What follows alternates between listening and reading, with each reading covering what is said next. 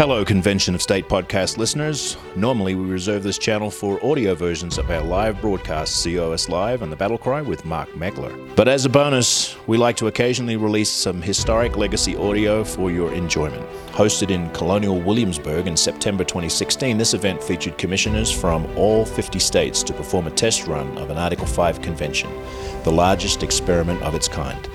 The simulation proved that this process really will work just as the constitutional framers knew it would. Over a period of two days, the commissioners ultimately debated eight proposals and passed six of them. This is part seven of the general session of the COS simulation.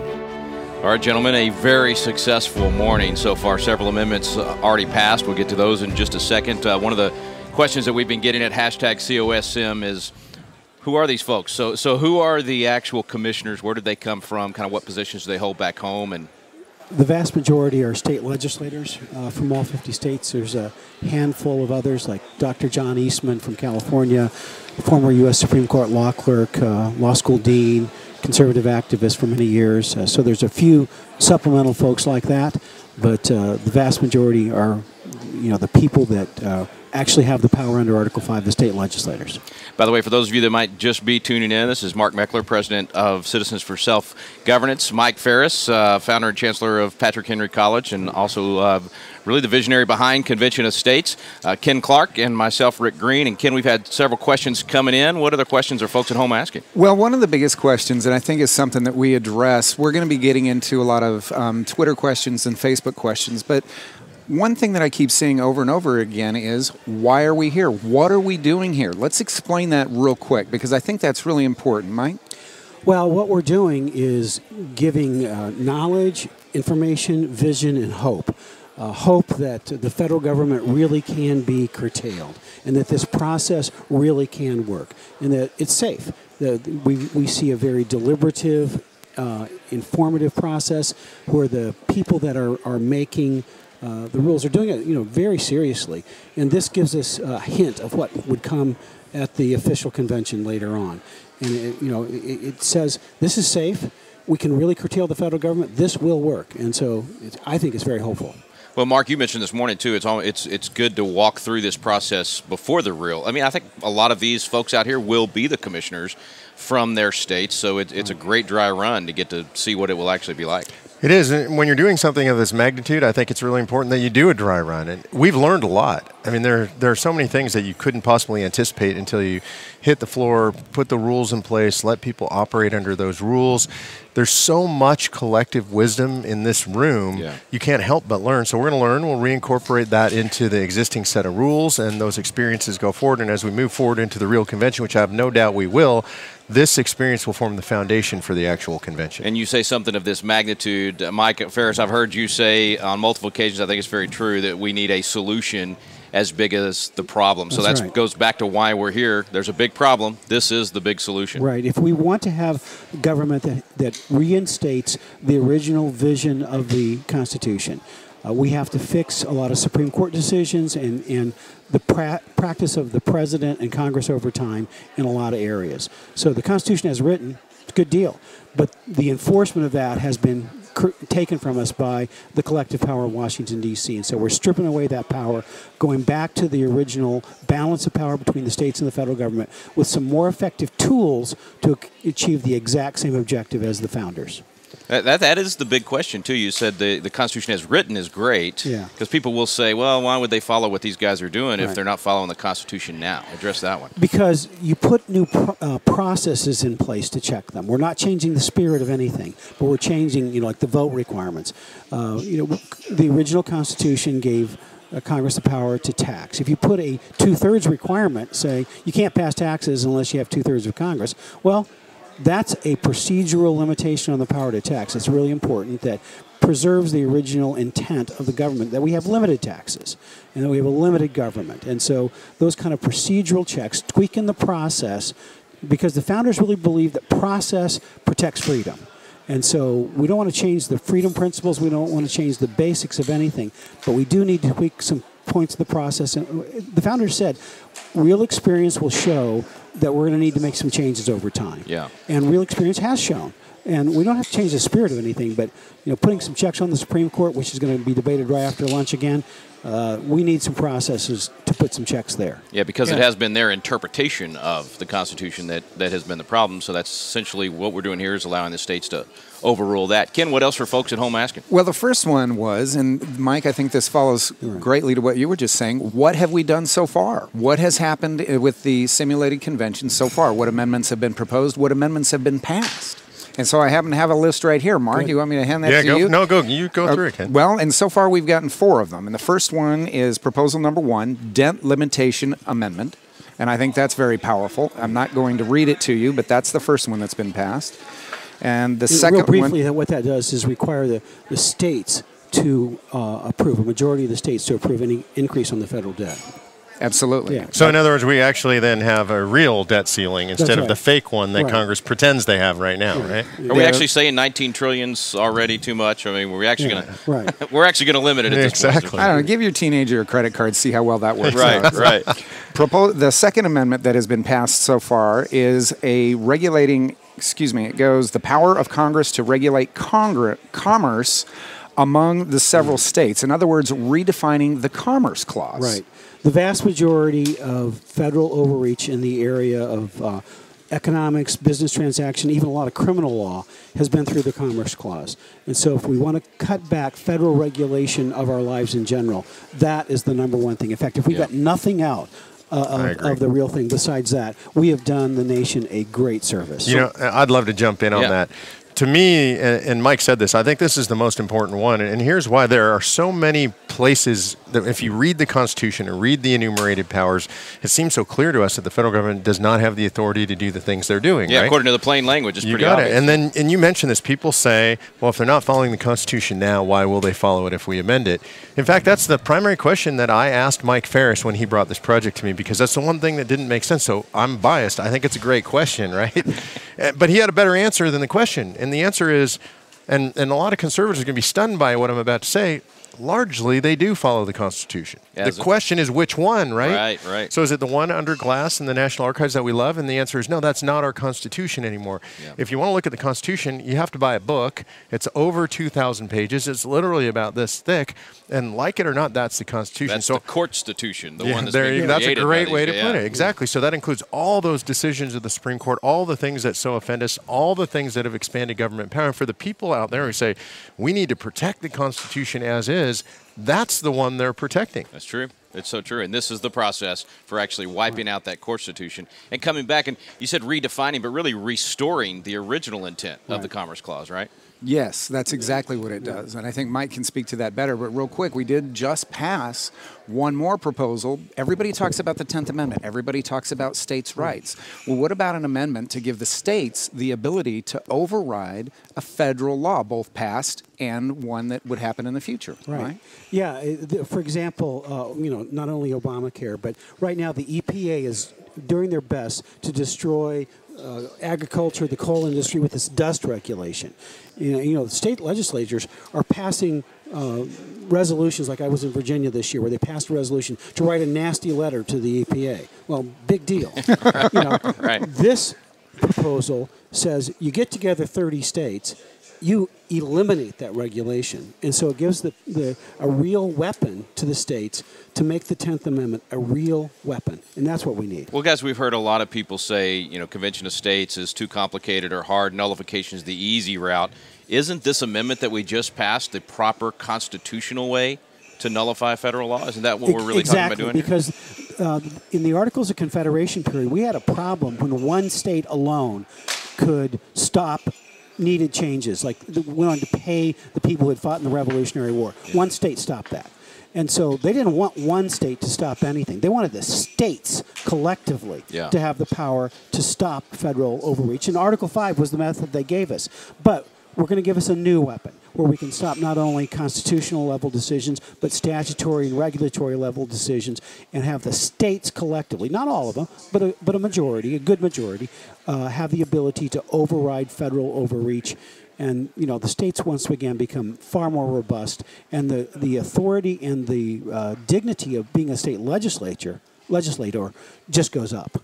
And by the way, folks at home, there's so much more information at conventionofstates.com. If you'll go there, we're scratching the surface on a lot of these issues, but many of the objections or concerns about Convention of States, you guys have written extensively on that. There's videos, there's a lot, lot of great tools. So be sure and visit conventionofstates.com today as well. Well, and I, I think that the, the process, the deliberate, the deliberation that we've seen today speaks to how serious of a matter this is and how serious these people take it. Because this isn't somebody something that should be endeavored into lightly. Right. And there and that has been very evident with what we've seen so I've so heard far. that from so many people, even here, saying, Yeah. "Look, I came to this over a period of years. I, I didn't just jump on the bandwagon. It took years of research. I think maybe all of us went through that as well. So, like you said, they're taking this very serious. These are these are thinking folks out here, and you can tell even in, in the way they deliberate each of these amendments how serious it is to them. So another question that we have from Facebook, and this comes from Trish, and Mark, I'm going to propose this one to you. Can they remove the power that a president has while in office? I'm not sure I understand the question. I'll rephrase it as best I can. Hopefully, I'm addressing Trish's question. In other words, can we limit presidential power, executive power, generally speaking? When she says while in office, I'm, I'm trying to understand if she means midstream in a presidential term, but I'm just going to address it generally. And the answer is yes, they can redefine and limit the power of the executive. That comes within our application. There's an interesting power that the president has that we've heard a lot about recently. and It's this power to issue executive orders. You know, it doesn't actually say anywhere in the Constitution what that power is or how or if it's limited. I think the founders would be astounded. They never intended for the executive to be able to legislate through the use of executive orders. And we are definitely seeing that now. I mean, we see many instances of this. So that's one area where I can imagine a convention could specifically prescribe what a president can and can, cannot do through the use of executive orders. Right. At the real convention, you could uh, address it a little more head on, but the abrogation amendment that we just talked about would, uh, uh, you know, uh, uh, have the ability to take a, an eraser from the states and take out any executive order that the president issued. And I think that's critical. I think the states are screaming for it. I think the people of this country are screaming for it as well. Yeah, even if they can't describe or define the terminology, people know Right. in their gut. You know, just because a president has a pen and a phone, to be able to make law on their own, we know that's wrong. But we're watching it happen, going, well, how do we respond? How do we stop it? This is the answer right here. This That's is right. how you stop that overreach from any of these federal branches. You know, and Ken, before we go to the next question, there's a sort of a general overarching thing that I want to discuss, which is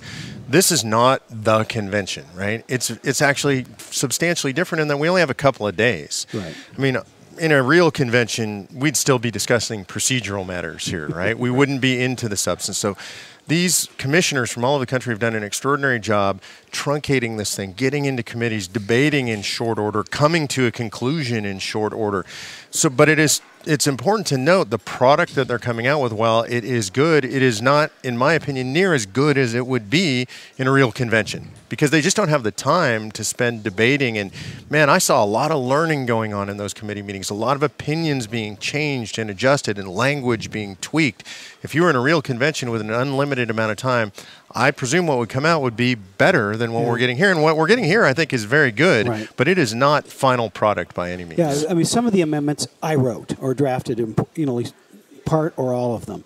And I was sitting in committee yesterday and going, you know, that suggestion against uh, about my my language is really good. Yeah. I, I like that. Let's you know, let's tweak that. And we so, even heard people get up and say, in Yeah. committee, I voted against this, but now that I hear more of the debate and I learn more, I'm actually for it. So the the the reason you don't want to go away from the convention process is that we can we can improve language. Things that I've studied for 30 years and you know drafted an amendment you know it's really pretty good I think. And they, and they left it mostly intact.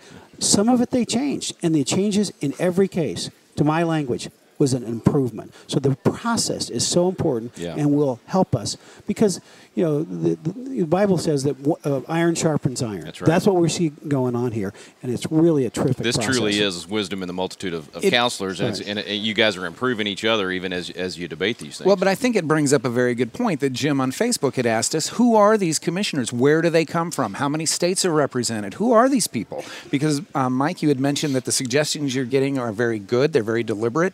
So, who are these folks? Well, uh, all 50 states are here, and uh, they are in 90% of the cases, round numbers, state legislators. And they're used to writing law. There's a handful of lawyers here, uh, but they're mostly not lawyers. They're mostly state legislators. As a lawyer, I would say thank goodness yeah, to that. Praise God, me too. Uh, I mean, we've got you know at the, at the pinnacle of, of lawyers, we've got you know a guy that's been a law school dean and was a clerk for the U.S. Supreme Court. So, but you know, they've got some of us and that are more- professors that, that that this is their expertise. I mean, they've been doing that's this for decades. But but but nonetheless, the vast majority are people with common sense who've been elected by the people of their state. They're not career politicians, but they're wise in the ways of legislating. And, they, and they're tired of federal overreach. So that's one thing: is these people are tired of federal overreach, and that's true when I go out in state legislators, legislatures in every state. I don't care if it's red, blue, or purple.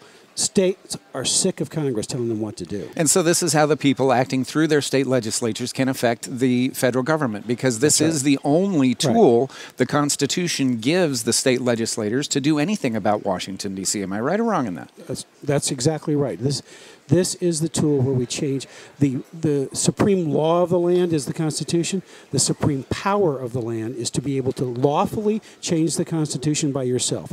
Only state legislatures have that power, and this is the way that they do it. Let me get you guys to comment on what happens from here. How does this simulated convention affect the efforts back home? We've, we've been asked how many states have actually uh, passed actual applications. How do you think this affects the legislative sessions coming up in just the next few months in terms of momentum for truly adopting this and making it happen? Look, anytime that you educate people, you empower them, right? And so knowledge in action is power. And so what we see is we've got legislators from all over the country here and non-legislators, citizen activists, and they're learning about the process. The entire purpose of this event is teaching, right? Collective learning, getting together, learning these lessons together, getting better, but it will naturally generate enthusiasm for the movement. I think there are a lot of people out there watching maybe for the first time for the first time for sure. None of us have ever seen this before, Right. right? And they're looking at this and saying, "Wow, it's actually working." It's a deliberative process. I'm impressed by the quality of the debate I'm hearing. So I think there are people who've never even heard of it that are going to see this and be impressed. And I think that builds enthusiasm. And truly, the Convention of States Project has to be a grassroots movement by nature. Yeah. And so, as much as this might affect legislators, I think it affects the grassroots even more. You'll see the enthusiasm blossom beyond the 1.5 million people roughly who already support it. You know, interesting note for those of you who are watching out there, um, whether you're involved or not already, today, Convention of States Project has literally volunteers people who have signed in support in 100% of state legislative districts in the country. Every single one. Never been done before. We actually had to send a guy out in the field into New Hampshire to nail down those last couple of districts. last- yeah. well, I remember that's kind of what got me excited, Mike. Even three years ago at one of our legislators' conference, you got up and started describing the grassroots process for doing this. So it was no longer just a theoretical discussion of us all sitting around and saying, "Hey, what if we did this?" You laid out a plan for how you would actually, and this was one of the goals to have people in every legislative district, and it's happening. Yeah, I, and I borrowed on my 30 years of helping homeschoolers fight for freedom. Yeah. And thought, you know, when there's a reasonable number of people who contact their legislators in any state, the vast majority of them will listen and often respond. And if you put enough pressure on state legislators, you can get stuff done. And you don't need a majority of America because a majority doesn't participate. Victory in politics always goes to a majority of those who participate. And in state legislative matters, less than 1% of the people ever participate. And so, with 1% of the American public, that's about 3 million people. We can, I guarantee you, this gets done. 3 million people spread out evenly among their legislators, this will pass. It's real. It's incredibly realistic. And you mentioned both the legislators and the grassroots folks going home with momentum from this. Just sitting around in the meals or out in the hallway talking to some of these legislators that attempted to get this passed last session. I can see the the optimism in their eyes and in the things they're saying because now they're not just again theoretically talking about it. They're going to be able to go back home and talk to their fellow legislators and say, "Look, let me tell you exactly how it worked. I can tell you from firsthand. It can be done. It will be effective." So they're going home more motivated. And like you said, Mark, all these folks at home watching today, you guys need to be sharing this on Facebook and Twitter. Everybody at home needs to be talking as well and showing them the realism of how this can be done. Well, and I I hope uh, that people will also watch. You can see on our Facebook page we have links to. Uh, we had James Madison come speak to Yeah. us, and it was really extraordinary, right? A piece of living it history. wasn't the real. just, just in case anybody was. I sure yeah. felt like I mean- it to me, man. It was, so you know, here uh, in Williamsburg, there's historical reenactors. Madison comes and, and spoke to the assembly here. It was really extraordinary to hear him talk about the history of the Constitution, how it developed, the history of Article Five, and he he used this metaphor talking about a blank piece of parchment and how everything in American history, in his life and in history generally, starts as a blank piece of parchment. And I think where we're at right now, really, Article 5 and the use of this second clause of Article 5 was until this event a blank piece of parchment. It's true. You know, we've been writing a couple of notes on it as, as we build out our network, but I think the first chapter is now written on that first piece, piece of parchment, and that's this event. Yeah. And history will record this event. For those of you who are watching, I mean this with all sincerity, you ought to write this down. Yeah. Yeah, I ought to put it in your diary or your journal. If you know American history, you know the Annapolis Convention is critical to the whole process of, of the drafting of the Constitution and, and passage ultimately. And when people study 1787, the convention, they have to look back to Annapolis, right. right?